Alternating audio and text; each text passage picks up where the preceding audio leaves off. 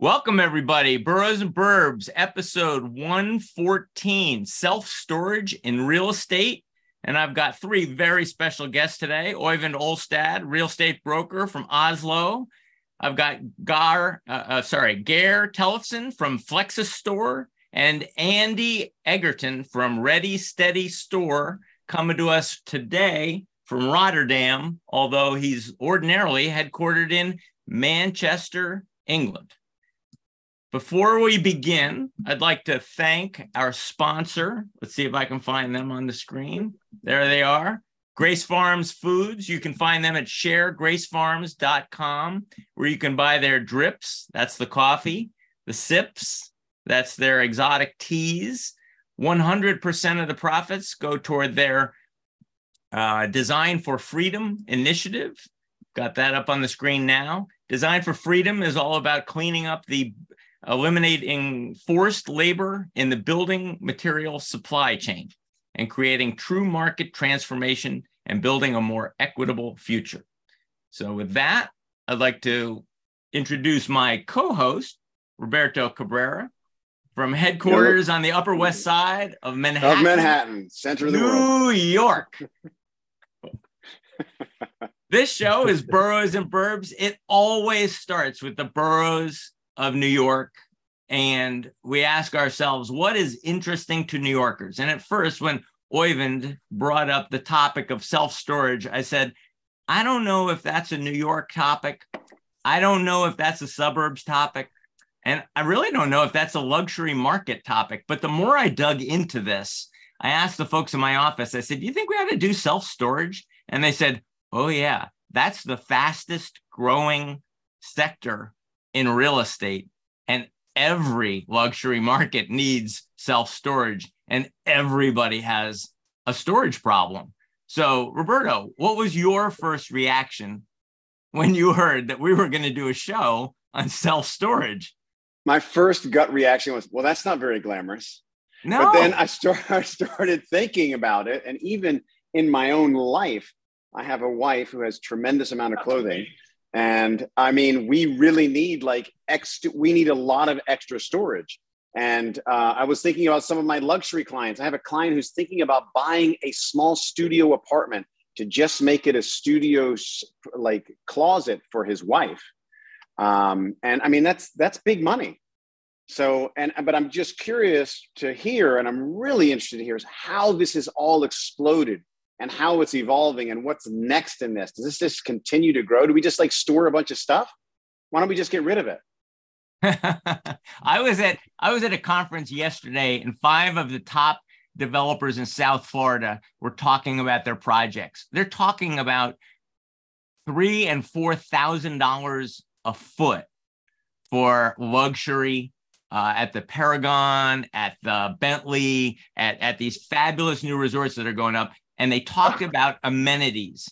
And what's surprising to me is they talk about how the importance of amenities, and they didn't talk about storage. So if I can't rely on these developers to recognize that that it is one of the things that we must have, it's not a nice to have, it's a must have. And in a place in a market like Palm Beach, where the cost of entry to get on the island is about $12 million. I think they have an acute storage problem in these luxury markets. So if I can't rely on these developers to talk to me about the economics of storage, then I gotta lean on today's guests, Andy Egerton and Geir Tellefsen, to tell me about the storage industry, where it is, the economics, and where it's going. So with that, let me turn it over to you. Geir, tell us, where are you from?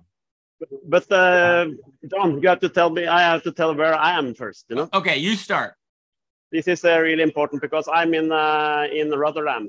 Rotterdam in Europe. Uh-huh. It's on the self-storage fair for FEDESA, the Association of Self-Storage for Europe, and here it's all the players in this industry. It's the suppliers, it is the finance, and it's platforms for different platforms for the self-storage industry. And that was was my first question to Geir, because bringing me over to Geir, because he has something he wants to tell us about in because his platform is one of the most state-of-the-art platforms. I like him to tell us a little bit about digitalization in this industry in the start. What's so important? So you're at the trade show, and that's where people are learning about state-of-the-art, and you're saying Geir can talk to us about a state-of-the-art self-storage platform. Exactly. Okay, go ahead, Geir. Thank you, John. Great to be here. Eh? Thank you for inviting. But I'll answer your question first about the self-storage, because it's fascinating. Every time I've been pitching for investors in self-storage, very few in the whole population understand self-storage, because it's actually something we only use when we need it. There's little or no brand recognition. You have an acute need. You get divorced, somebody dies, something happened in your life, and you need storage tomorrow. And that's how 95% of the customers get used to this industry. That's how they get introduced to it. They Google storage, what's closest to me? And that's the story's been like that for like 40 years. It's a very traditional industry. It started in the US, of course. Today, 1 out of 10 households in the US has a self-storage unit that he rents. It has grown steadily 3.5% over the last 20 years every year. It's a fascinating growth aspect with this industry. And strangely enough, it doesn't seem to stop. Europe is about 1/3 of the US, but it seems to have the same growth as the US, just started later. So the general self-storage industry is a very conservative one. So they have had a good time over a very, very long time. And from an owner point of view, it has not really been necessary to innovate.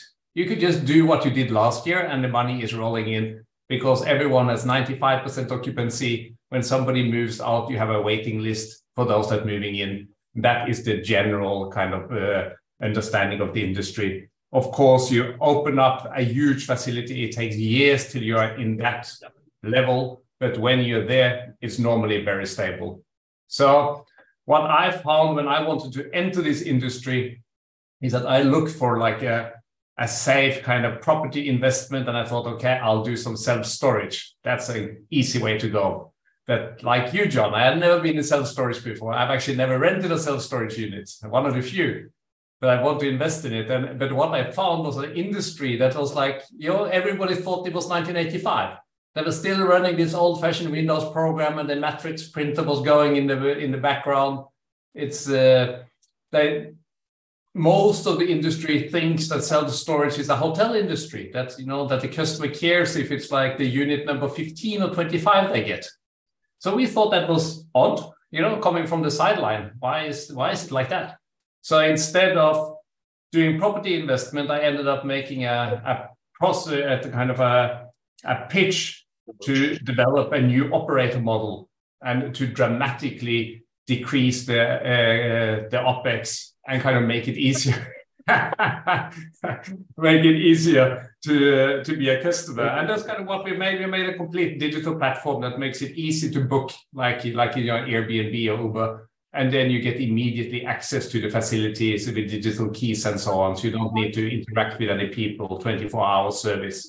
And that has made it possible for us to grow very fast. Is it fair to say that I didn't, in the old school, stage one, self-storage industry went to places where the land was cheap? And if I put up a cheap building on a cheap piece of land, it didn't matter if I ran my business efficiently. That's what you're talking about, old school. But as the cost of land on Manhattan or Palm Beach or any of these luxury markets went up, you're saying it became incumbent on some of you who wanted to play in the luxury markets to figure out how to wring more efficiency out of, because if you're paying $100 a foot for the land, let's say, or for the real estate, $100 a foot or more, then all of a sudden every point of efficiency counts. Is that fair? Absolutely. And, you know, in the US today, you will go around and you will see that 90% of the facilities are manned. So there's actually physical people working in reception. And like we all know, it's not particularly cheap with salaries these days. So it makes a big difference when you're cut down on the capacity of personnel. So what it also changed kind of the dynamic, because it used to be that you needed about 5,000 square meter or 50,000 square foot to make sense in the self-storage. That's like where the REITs are starting, and then up to 3 times that size. But when we digitized it, we saw that we had the same profit margins all the way down to 5,000 square foot. There was no really a difference. So that made it possible for us to go into multi-tenanted properties and then, you know, help the property owner, you know, with like a basement or like a non-performing office that is expensive to upgrade or similar. And then we put in self-storage there and put it straight onto our platform. Is the automation and the innovation that you're doing, is it from an investment standpoint on your end, but is it also for the consumer as well? It's so what we have is a kind of like an end-to-end solution. So we work together with property owners that typically have a part of their multi-tenanted property is a problem. So it's a 10,000 square foot basement that they haven't rented out in years. We come in and we kit that out with self-storage, high-end self-storage, like you see in my background, which is fully automated. And we connect this to also to the normal entrance doors, elevators, etc. So in the app, you can access this directly, the unit that you have rented. We have digitized all processes. We do digital ID check in the app. We do full credit check. And then we also get higher quality on our customers. So this is in a normal self-storage environment. You not only have high OPEX, but you also have a customer journey that is not very good, because it often takes you between 1 and 3 days for them to approve you as a customer. So you have to go in. Somebody is showing you around, like if this was a hotel, then you get a big credit app application on 2 pages that you need to fill in and tell you about your daughter and your salaries and God knows what. And then they will fax that, I'm sure, or they will scan it, I don't know. And then you get the answer the following day, and you are most welcome to come, and please remember to bring your padlock. Well, you know, fax. He brought up fax.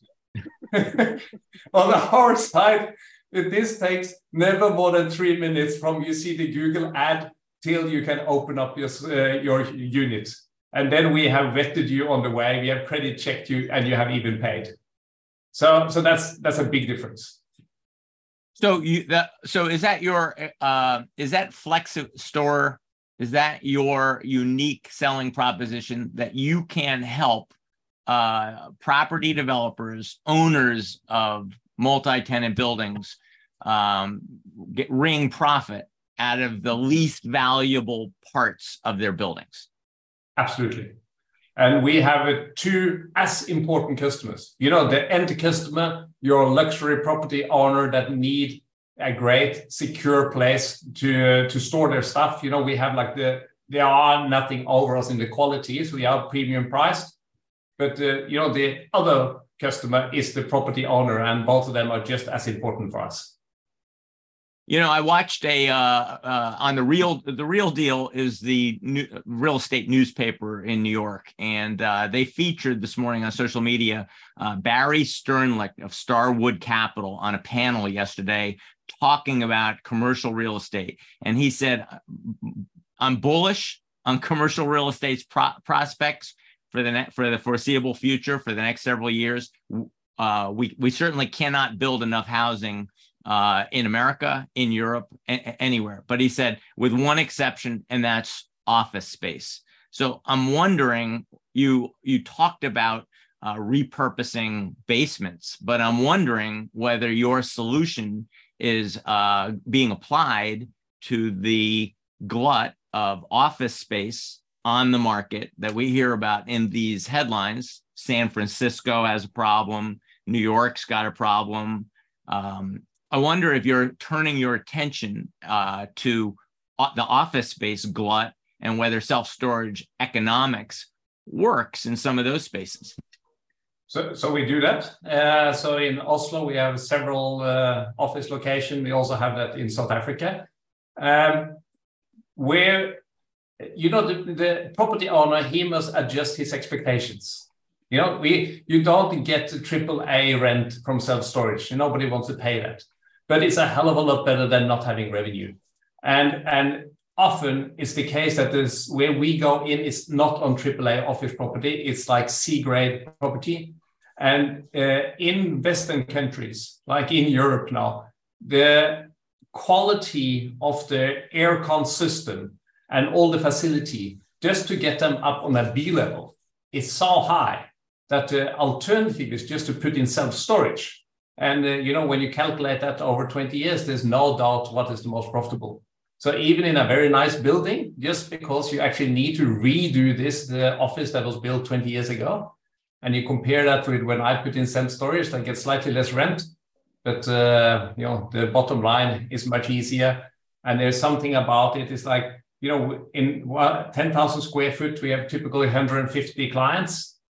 And it's not like 150 clients leave that same day. So you have very little risk on your revenue. So when they start rolling, it will be the same. It's not like when you have a normal tenant, he goes bankrupt, and then the whole place stays empty for 6 months and you have to pay tenant installation and so forth.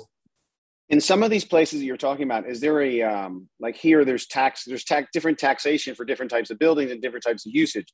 If you change that usage, are there instances where you can reduce like a tax, and therefore you're increasing your profit margin? Absolutely. Okay. And also, just from a standpoint of when you said you get less rent, obviously your expenses are also less too. But when you get less rent, so your profitability, you're not getting your AAA profit, but you're getting, what would you percentage wise? Just generally, you're getting 85% of what you normally would get, much less, more? If you compare to a B grade office space, because that's where we go in, we don't really go in for AAA office space. A B grade, you get like 85-90%. That's good. Yeah. All right. I'm sharing the screen. I just wanted to pull up Geir's page on LinkedIn, and he's holding a very small box, because I guess what I'm hearing you say is you can be profitable at the very small and at the very large scale. But I wanted to move on to Andy Egerton. And this is a picture of Andy and his LinkedIn page. And behind him is a typical Ready Steady Store, which I understand from Andy is top 10 in the UK with 23 sites. So Andy, tell us about Ready Steady Store and what niche they fit in the market. So we, thank you for introducing me. We are, or certainly have been, a very traditional self-storage company. So I think you'd asked me earlier what it is that most self-storage people want, and generally you want in the UK somewhere between 40 to 50,000 square foot of space that you can let in a building. And the traditional is, you know, roadside, lots of traffic going past. You know, industrial estates or on the way into a city centre. So we have sites in, you know, the big cities, Manchester and Leeds, and we have had some in London. Actually, it's very difficult to do that these days because everybody wants to do self-storage and everybody goes for the same bits of land, the same buildings, the same, you know, acre of land that may be there in Manchester. So obviously the prices go up. The very big storage companies or the big investors will purchase those. And it actually becomes a very difficult market to get into. And I guess the challenge with doing it that way as well is if you're, you know, in your Palm Beach example, you're not going to find an acre of land in Palm Beach to stick a self-storage site on. What you might find, and I don't know Palm Beach very well, but what you might find for an office building, which is right near where people live and have these very expensive houses that, you know, in Geir's model, you can actually now, with not needing 3 members of staff per site, you can have very small sites that the economics stack up on. So certainly for us, you know, there's an interest now in going for the smaller stores that might be in towns that couldn't sustain a very large store where you need 800-900 customers, but could sustain where you need 100-150 customers. So again, I think the technology that Geir's been talking about is something that will bring storage closer to the people who want it. So you've not got to do that drive of 5 miles, 10 miles, wherever it is to get to storage. And that, you know, certainly I spend a lot of time in London as well. And, you know, again, if you're in London, I don't know if you've been, but it can take, to drive a mile across London can take you 3 hours. So really, you don't even want a storage centre a mile away. You want a storage centre on your doorstep. And I think, again, you know, repurposing buildings, repurposing the office space, looking at underground car parks, you know, that's certainly a way now that I think some of the industry is looking to go. And, you know, that's certainly something that we're considering. How are you? Can you give me an example? Sorry, can I just get an example of a place in London that you're talking about? Like, what would be the size of it? So we managed one fairly recently. We had an underground car park in Camden in London. I don't know if you know Camden. It's quite famous for music, but I'm not sure it's that famous for self-storage. But that was probably about 15,000 square foot of net lettable space in there. So it was a car park underneath an office block, a housing block. And yeah, it again, because it was very close to lots of people. So a lot of, you know, London is high-rise flats and high-rise apartments. And, you know, some of them are very expensive, you know, multi-million-pound apartments. But, you know, what certainly happened during, say, the COVID times is during lockdown, people living in apartments didn't want that clutter. So, you know, it suddenly became that, you know, if you can get out and you can go for a walk, you can go for a run, you spend time at the theatre or the cinema or wherever, you don't mind the clutter at home. During COVID, everybody thought, well, actually, no, I don't want all of this at home. I want to free up that room so I can put a treadmill in there or whatever it may be. So they would go and take storage. And, you know, the strange thing about COVID in particular was that was probably the biggest boom that the self-storage industry has ever had. It, you know, it absolutely blew Geir's sort of 3-4% out the window, and we were seeing, you know, many multiples of that over that time. So again, I think why people use self-storage changes quite a lot. You know, certainly in this economic cycle at the moment, we're finding people using it for different reasons, but there's always a reason for people to use it. Did the pricing escalate during that time period too, just out of supply and demand? It did, yeah. It did, just because I think pretty much all of us ran out of space. And that was, you know, again, I think it says that despite the fact that, as Geir's saying, you know, there's been massive growth in the industry, we're still a long way away from saturation. And I think there's, you know, we can have, again, many multiples of the amount of storage we've got, certainly in Europe. You know, people will still come. So I think it's if we build it, people will still use it. So the primary driver of growth is the expansion of just more space being needed. I think that's that, yeah. And I think we're certainly seeing in the UK, and I'm not sure what it's like across the States, but it tends to be now that they're building smaller houses, and they're building smaller houses with less storage space. There's less loft space, there's less cupboard space.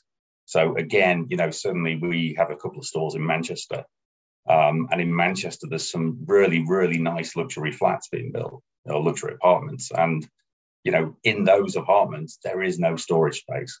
So if you're spending, you know, £1 million on an apartment, which has 2 bedrooms, you know, actually spending £100-200 a month on storage is nothing in comparison. So, you know, and again, the difference, you know, in price to actually buy the apartment with more storage is considerably more than buying or renting a storage space. So I think, again, I'm an example of that. My mother moved from a 3,000 foot townhouse. When my father died, she said, this is too much space for me. And she downsized from 3,000 feet to 900 feet. And I said, what are you going to do with all your stuff? She bought a self-storage unit, and it's probably 3 miles down the road in the next town. And I say, how do you use it, Mom? And she said, well, at first it was all the stuff that I needed to go through, family photos and other things, Christmas ornaments that I wasn't prepared to get rid of yet. I think she's purged each year, purges. But I said, when are you going to get rid of your self-storage? And she said, you know, I don't think I ever will, because I've found that I can put my winter clothes there for half the year. And then I go every 6 months and I pull out my winter clothes and I put in my summer clothes. So she's finding a way to live in a smaller apartment because she's using her self-storage efficiently. And I think that she's probably typical. Are you finding a difference in behaviors between, say, the millennials? We have 70 million millennials in America. We have about 65 million baby boomers in America. That's a typical baby boomer who's downsizing into a smaller apartment and needing self-storage. Talk to me about the different demographic slices of the market for you. It's incredibly varied, and it changes depending on where we're at with the economic cycle. So you'll find that a lot of the millennials at the moment will be potentially renting apartments. And in the UK, there's not enough supply of rental properties, so the landlords are price gouging, and you're getting some pretty huge increases in rent at a time when inflation's high and so on. So a lot of people are actually saying, I can't afford to rent, and moving back in with parents. So what tends to happen, even in their 30s, they're actually going back to the family home. Then potentially they're, either they're storing or their parents have got to put their stuff in storage to free up the spare room. So, that's something that we tend to see in times of sort of high inflation. It's technically not a recession we're in the UK, but it certainly feels like it. So that's sort of one use case. I would say that around 50% of our customers they just stay. They just stay forever. Around 50% of the customers are using us for life events. So whether it's moving house, it's, somebody's death in the family, birth, divorce is unfortunately surprisingly common reason for people using storage. So it really does vary. And, if you ask me in a year's time what has changed, what the demographic is, it will actually be very different to what it is now. And now is very different to what it's been for the last 2 years. And I think certainly what we've found is 3 years ago, people were taking much larger rooms because they were more moving house. Now it tends to be people are taking smaller rooms. And I think it's, people downsizing a house is the same as your mother did. It's saying, well, why have this big house? I might as well have a smaller house, but I don't want to let go of, family heirlooms, even if it's just furniture that you'll never use again. Letting go of that is not always easy. So I think, there's sort of a perception that the millennials won't have as much stuff and won't have as much need for storage. I don't think we're seeing that. I think people have stuff and they quite often need somewhere to put it. And I don't think that is different anywhere in the world. I don't think it matters where you are. People have more stuff than they have space.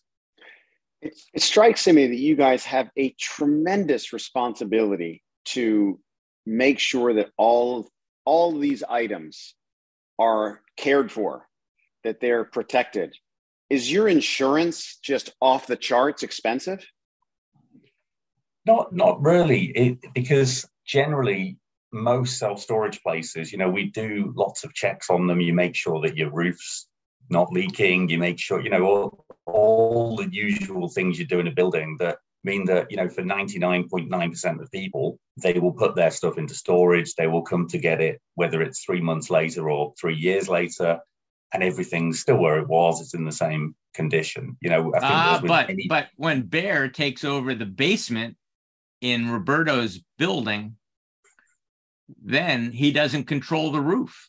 He doesn't control the fact that Roberto might have a pipe burst and all that water goes down to the basement. So talk to me about the changing dynamic of insurance as we move into the new era of self-storage, where we're repurposing existing spaces. Do you want to comment again? Yes, sure. So I think there's a valid point. So what we have done is that we utilize technology everywhere we can. So we have, of course, everything under camera surveillance. Like everything we do is under surveillance, and we have an AI-operated camera. So we only look at what's important for us. If there are things that are out of order, it will automatically be fed into the customer service center. And then on top of that, in every lock we have, there's a humidity sensor. So when that humidity is increasing with 5%, there's an alarm going off on the customer service center. And we are, without exception, the first tenant in the building that knows that something is wrong. And that includes people that has offices or residential or whatever it is. It's always the self-storage that tells them that something is wrong. And that is thanks to the monitoring from our center. What if the power goes down? Is there a generator? As we have an inverter on all our sites. So there's like a battery operated when the power goes on. This we have learned from our South African operation, where we have lots of problems with electricity. So that we have also kind of put into our Norwegian business. So we have inverters when things go down, and it's super important. Do you guys have different grades of, for example, let's just say, you know, I have a client who has tremendous amount of paintings, et cetera, and he wants to store them, where you have something that's extremely, you know, climate controlled, et cetera, and they pay a little bit of a premium because these paintings are, you know, hundreds of thousands or millions of dollars. Do you have different tiers? Yeah, we actually have two centers in Oslo that are catering for more kind of the high-end stuff. So then it's a different kind of value proposition. It's not that it's close by, you know, it's the proposition is that it's very secure. It's the climate control is 100%, etc. We even have one center that has some wine storage in it, similar kind of concept. And what level of premium comes with that? So it's actually probably too low. So I would think that the premium is only 30%. Might very well be that it could have been 100%.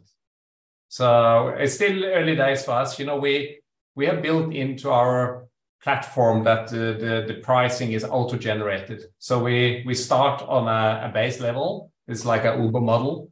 And as the occupancy goes up, the pricing goes up by itself. You know, which is something, of course, the property owners like, because you do sign onto a contract, which is the same price also when the occupancy goes down. So, but it really works well, and it helps us to maintain higher rates for the property owners. So I think we probably see that over time, that those more attractive spaces will kind of go up in price by itself.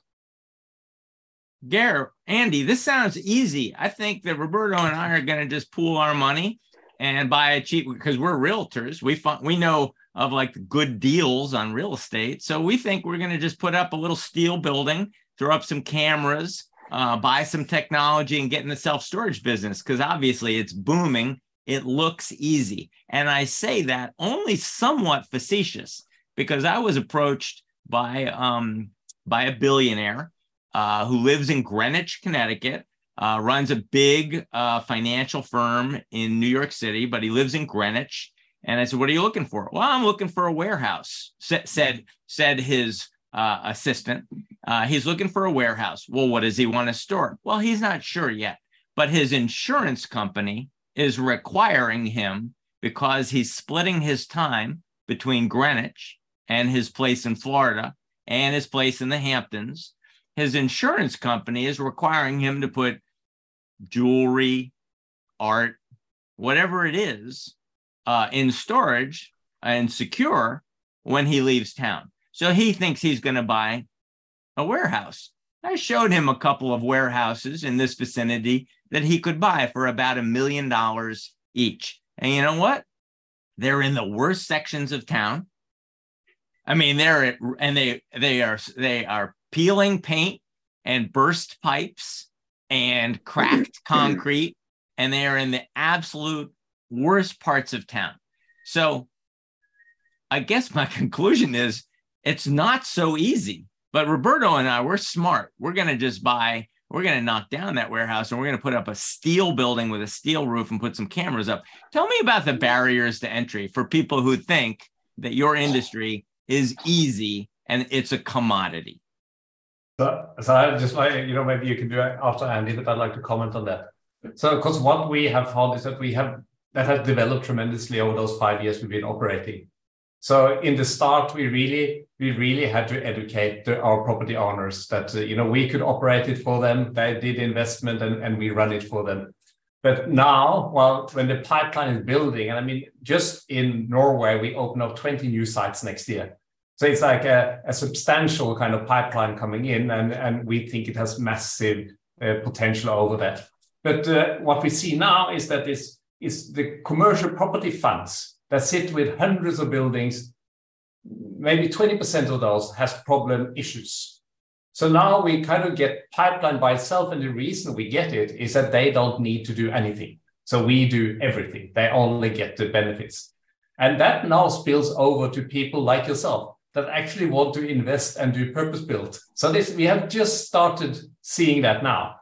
So it was not really our plan. Our plan was to go into multi-tenanted building. But now suddenly we have people like you that see this old warehouse and are calling us and ask us, can you operate this for me? Because I actually just want to do the investment. And it's all connected because when we did our first partnership agreement in New York, so we are opening up in New York in February, and that partnership is with a relatively large self-storage company in New York. And I did a calculation on their existing sites. So when they are converting an existing sites to our system, the saving on the OPEX is 50%. So 50% on OPEX savings. And you know what that does to the yield. So it's really a no-brainer. And In Manhattan? Yeah.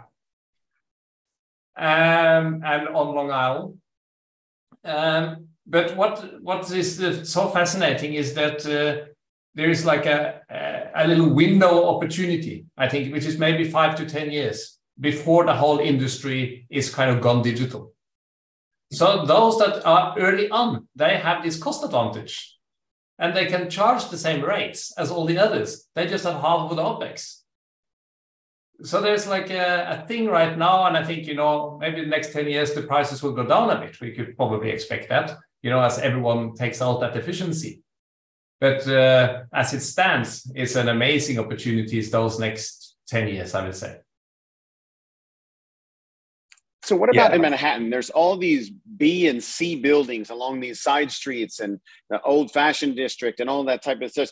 Are these buildings, in your mind, candidates for like a complete conversion?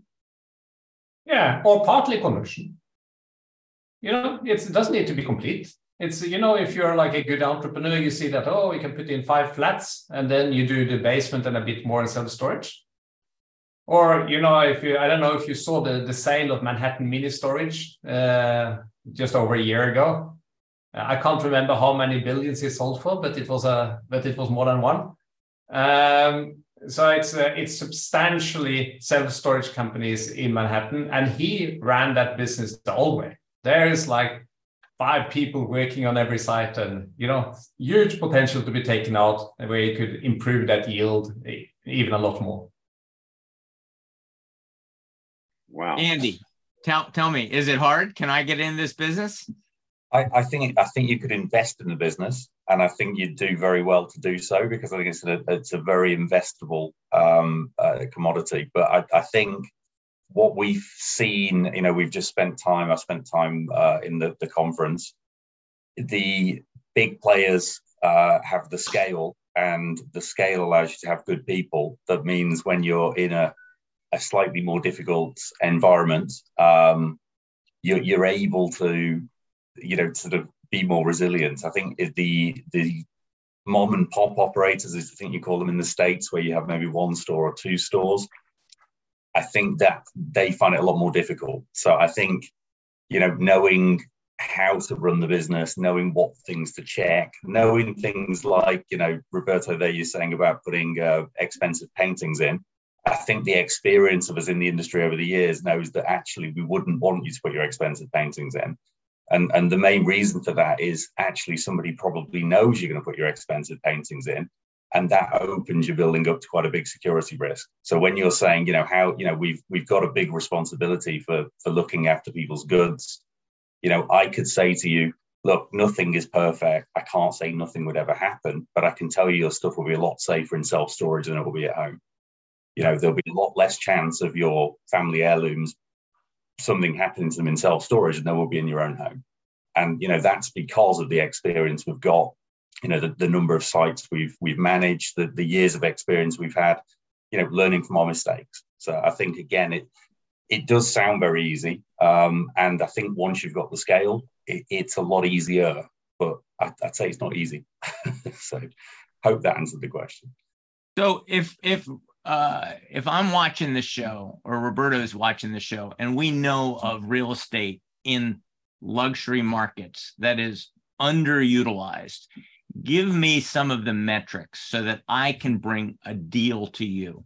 If in New Canaan, for example, I know that, which is where I'm sitting in the suburbs, I know that office space rents for $30 to $50 a foot. And I know that retail is $50 to $100 a foot in Greenwich, New Canaan, you know, the better retail environment. And I know that I've got some space, and I think of storage as sort of an $18 a foot, $20 a foot. I can purchase storage. If I can bring you an opportunity where I have several thousand feet, and I think that there's a need for storage in this area, how do I identify a likely candidate for self-storage and bring it to you where you don't come say, nah, the economics don't work for that location? What kind of economics should I be looking for? And what kind of location should I be looking for? I think it goes back to that market rate. So, you know, we have the 23 sites in the UK, and the highest rate per square foot we get is probably 3 times in one store than it is in our lowest. So it really is about how much does that building cost? Are you purchasing it or are you renting it? You know, if you're taking a lease on the building, then obviously, you know, as Geir will be able to tell you, you know, there's a point at which you say, well, you're better off renting it. You know, you're never going to make enough from self-storage to do it. And I'd say in the majority of cases, you will make enough from self-storage to make things work. But it's, you know, if anything less than about 5,000 square feet is going to be very difficult. But let's say it's $1 million building in Norwalk, and it's 20,000 square feet. I mean, I can find several $200 a foot buildings in near a luxury market. Would you come back and say, no, John, the cost of technology and the cost of putting a new roof on that building and all that, you know, these are things, it really doesn't work for an old cinder block building at $1 million at $200 a foot. We really need to find something that's, you know, for a new building. We really need new building sites. I mean, talk to me about the economics of what makes a deal attractive and not attractive. Well, I think for what you just said, I mean, that to me, $1 million, if you could get 20,000 square feet, seems quite cheap. So I would say that, you know, not knowing the actual area itself, not knowing the you know, the demographic, you know, you'd have to look at that. But if you said you could get $20 a square foot per annum, plus then you've got ancillary sell, you know, insurance and everything else on top, you know, I'd say if you've got 20,000 square foot gross, you'd end up with 15,000 square foot of storage space. So, you know, if you could fill that at $20 a square foot, it's $300,000 a year. You know, it feels like there's a very quick return on there for you. And generally, you know, once you've added self-storage in there, you would find that your $1 million building is worth considerably more than $1 million now. So, you know, in most cases like that, you know, Geir, you tell me from your experience, but certainly depending on the rate that you're likely to achieve, if it's in a very exclusive neighborhood, you know, in the UK, you're looking at £50 to £60 a square foot in London. So, you know, that it's many multiples that you get in the suburbs. So, you know, in London, that building probably costs you £6 million. And then you've got a different, you know, but I think everything it's a fairly straightforward thing that you look at what rate you think you can achieve. You look at how much square foot you're going to get, and you look at, are there enough people to fill this building? You know, is the demand there? And generally in your exclusive neighborhoods, I think the demand is there. But Geir, yeah. Yeah, let me add to that, Andy, because there's one thing that's also super interesting in self-storage, and that is that it's not obvious that you have a much higher rent in a good area. You know, normally, you have a bit higher rent, but it's not obvious, because the competition could be stronger there, or there could be other things that they actually, you know, the density is smaller, no, it's higher, so it's different. But what I find fascinating is that certain low-end areas, we have nearly the same rates as the high-end areas.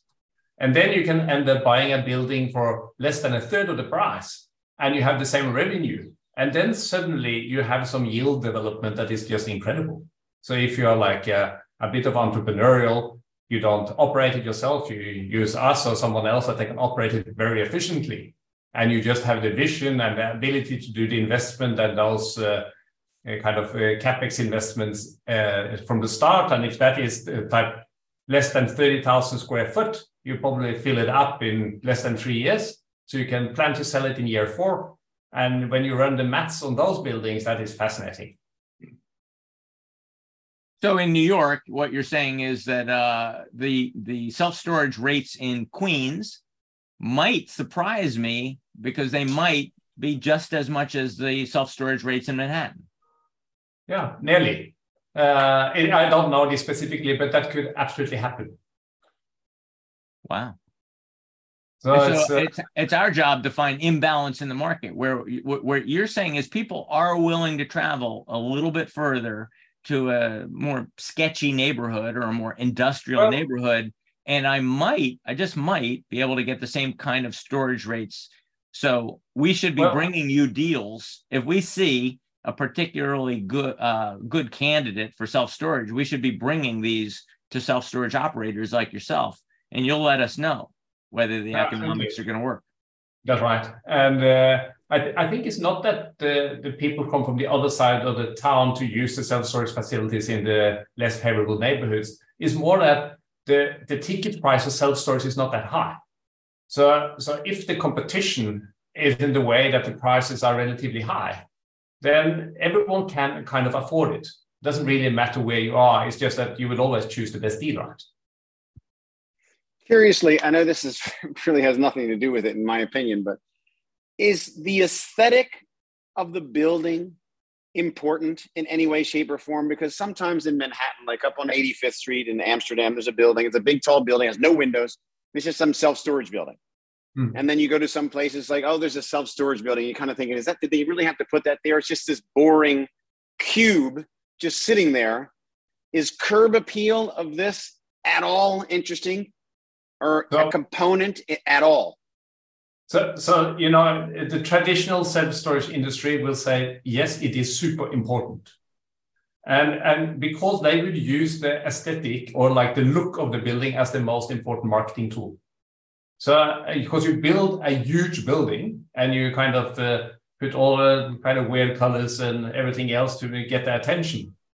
But what we see is that in our model, we spend all those money on Google Ads instead. So people come to Google Ads, they come to our webpage that is as streamlined as possible. And then when they come to the actual location for the first time, it must just be clean like the outside. But we are in quite rough buildings from time to time. But when you open the gate, it always looks clinical, like in the background here. Yeah. But it's a different strategy. You know, the normal REITs is what you see here on the screen. You know, it's big buildings that are branded. And then the mom and pop shops are these garages. Yeah. We don't have the luxury in the cities of having just rows of garages. We have to go multi-story. And so I would imagine having the appropriate elevators and lifts is probably a real challenge in the cities. Yes, but you know, it's when we are in multi-tenanted buildings, some of them doesn't have as big elevators than others, but we will tell the customer, you know, in the app experience that this is the size, and they would take that because it's better than having something on the other side of town. So at what point is it just not worth it, where you're going to basically not get the demand? For instance, if I find you a $1 million building in Manhattan and I say, see, it's cheap. The problem is there's no elevator in the building and everybody has to walk up, or it's a small elevator and you really only can, you know, accommodate one person and her boxes, you know, at a time. You might come back to me and say, no, that takes out half of my market. You know, I need people who can bring a large painting or a large object. Yeah. No, and our general feeling is that you should be able to fit a double bed in the elevator. A double bed in the elevator. Okay, that's a critical piece of the equation. So that's like what we have, and then we have very clear specs, you know, on what we need, on the height and and how it's designed. You know, if it's also a very kind of awkward area, the utilization goes down. So when we get the drawings, we have a very clear process. When people are sending us the leads, you know, we get probably 10 property owners every day that contacts us with potential properties. And by just looking at the drawings, we will say, no, thank you to 8 out of 10, and 2 out of 10 we evaluate, and then we do drawings on 1 out of 10. So it's absolutely not like everything works, but some of the stuff works really well. Is it an amenity in some of the luxury markets that is differentiating one building versus one developer versus another? Their ability to offer secure self-storage, almost like having a hotel offering a safe. Now, these buildings that are offering $3,000 a foot apartments have to be able to offer secure, insured self-storage. Yes? Well, that's not the case today, but we do like an interesting project that kind of like waterfront development in Oslo, and where we convert basement parking into self-storage, and that will be, you know, directly accessible from it's a big number of flats and commercial real estate around there, and that will, you know, work essentially as a expansion of your home. You can take the elevator down and just drop your stuff. But is the storage of more value than the parking? Like in Manhattan, parking at a premium. Yes, like in Oslo, they had very strict parking development regulations earlier, so you had to develop a lot of parking. And today, there has been under the green politics for about 8 years, so it's very expensive to drive in town. So people are using public transport, so there's a lot less cars. So that's why it suddenly has been a change. And I would expect that to happen in many European cities, because that's what most city admins want now. They want less cars in town. People use public transport. And then you're stuck with these old town planning decisions with all the parkage. Øyvind, you mentioned earlier disruption. And specifically, you said most notably clutter, and it didn't turn out as expected. What did you mean? Tell me the story of disruption and clutter, and why is it important? I think that's a question that Geir could answer better than me. I'll do that. No, so clutter was a really, big talk about upstart in the US. They raised about $300 million to start off with. And they were going to revolutionize the self-storage industry. And their most famous marketing, which was on all the subways in New York, is that no more self-storage. And their angle was that they were going to pick up all your things at home, and then they will store it outside the city at a cheaper location. Well, in my view, that sounds really good for a consumer. That sounds actually fantastic for a consumer. That is like a valet system. In your app, you just request your skis and they arrive on the door. That's fantastic. But I know what the salaries are in the US. So I couldn't get this to fit. It's like, how can you use a commodity like storage? I mean, we are pretty good at optimizing the storage space. So it's cheap storage for the consumer. So the ability to pay is not high. And now you're going to throw in free delivery as often as you want. So that essentially didn't work. So it was sold to Black Mountain now for, I think, $20 million or something like that. Amazon should get in that business. Every time they drop a box off on my doorstep, they need to take a box away and store it for me, because I'm running out of space with all these Amazon boxes. Exactly. But anyway, so I think in like Flexistore, when we are now closer to where the people lives, that is maybe something in the middle. You know, you can in Oslo, actually 1/3 of our customers walk to their storage. And that's, you know, when I tell an American that's the case, you know, they don't believe me. But that could be in Manhattan as well, I think, you know, similar environment. Have you found that Amazon has changed the self-storage business now that we're all one click away from getting more stuff delivered to the house? Is that one of the reasons that self-storage has exploded and will continue to explode for the foreseeable future? We just have everything we could want is just a click away. And that's why we're consuming more stuff. No, I think that's a huge factor. I mean, we have customers, and we see that, you know, on how they share the keys. So they share the keys with a courier company from Amazon. So people can deliver what they have just bought new into storage. So it doesn't stop surprising me how people are doing. What kind of things do they have Amazon deliver or the courier deliver? It occurs to me I love that idea. You're saying that before I get to the beach house, I can have Amazon deliver all the food and all the drinks and the plastic and you know, the plates and everything for the party I'm going to throw this weekend, and all the supplies I need for the party I'm going to throw just arrives in my self-storage unit automatically. Right. Wow, how many people are doing this? It's a new thing, and I don't know why. I don't think they do your kind of your idea. I don't know. I just see that they share you that person, and I thought that was quite strange. You know, when you buy more stuff, you must at least use it, I was thinking. But maybe it's exactly what you're saying, John. You know, maybe they just have it on interim storage. Yeah, wow. Have you guys seen the George Carlin thing about stuff? No. I'm going to send it to you. It's about stuff. You bring your stuff, and then you got to go somewhere else to get a little bit less of your stuff, and then stuff. And it's just this. It's an unbelievable thing, but it's just with the storage. It reminds me. So it seems to me that the building blocks to like living a luxury life is really storage. Absolutely. Now, talk to me about the difference between Europe and the U.S. and maybe South Africa. You're in the South African. When does the self-storage model need to be tweaked and adjusted, or are we all the same? Me or Andy? Either. Whoever's inspired.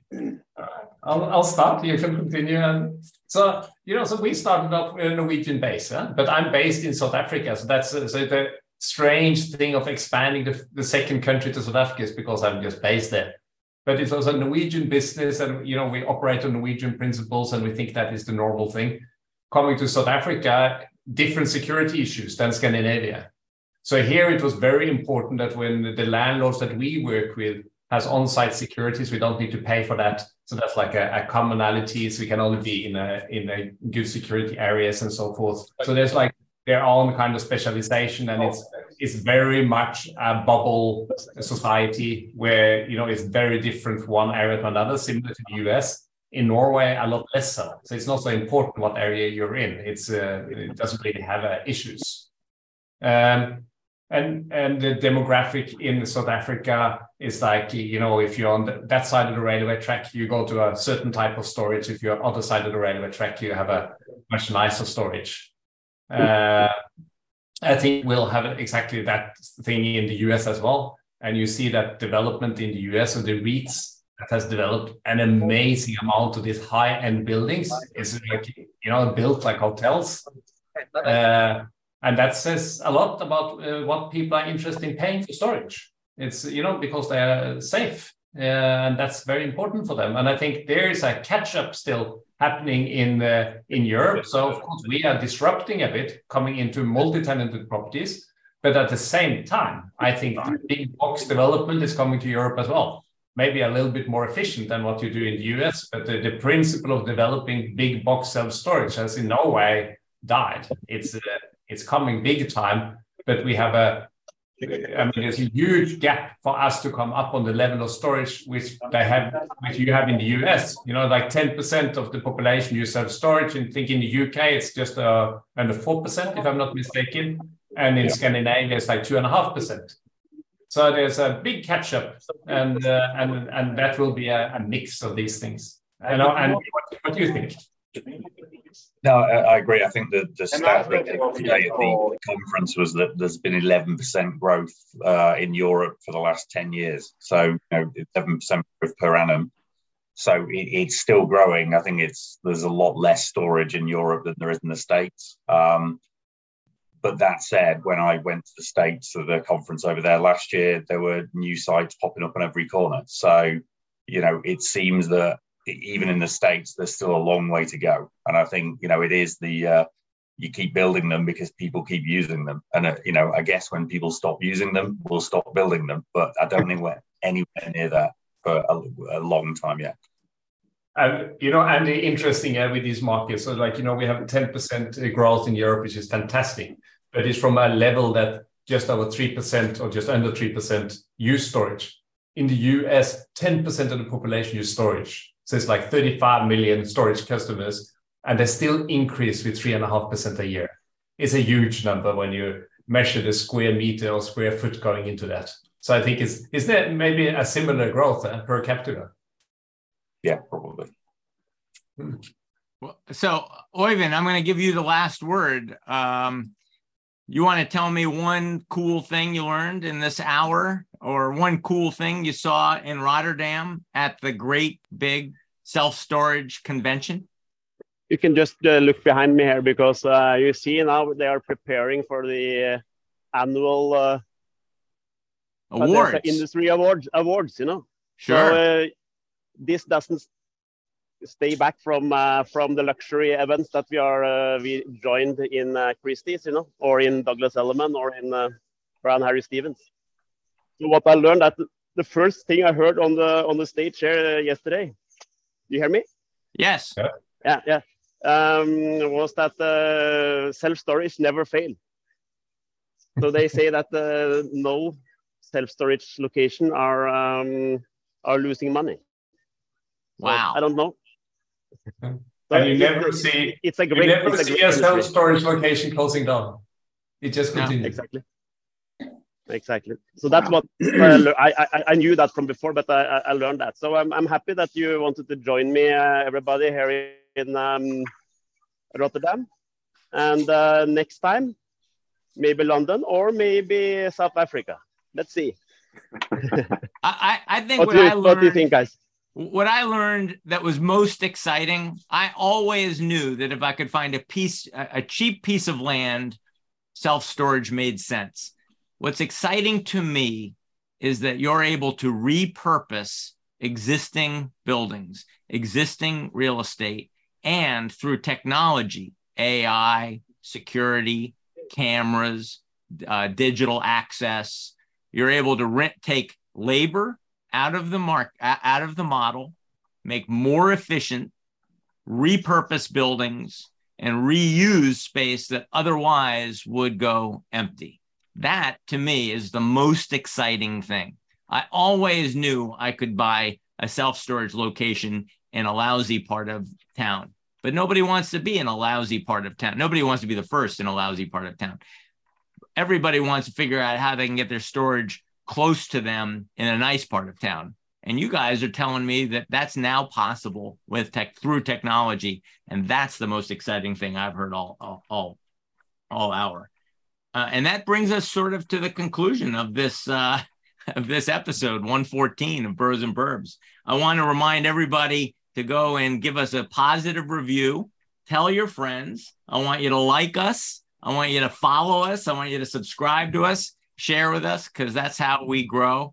And that's how come we're getting probably 4,000 people every week watching the video, and probably equal number listening to the podcast. So let everybody know, tell all your friends. Thanks, Roberto. Thank you, guys. Parting words? Just like I said, I think it's the building blocks of a luxury life. Absolutely. And there's a lot of growth potential, which I'm I'm stunned by. So I'm interested, I got to say. So there's Self-Storage and Real Estate episode 114. Andy Egerton of Ready Steady Store. You can find him on LinkedIn. And Geir Tellefsen of Flexistore. You can find him also on LinkedIn. Thanks, everybody. I'll see you around. Thank you, guys. Bye-bye. Bye-bye.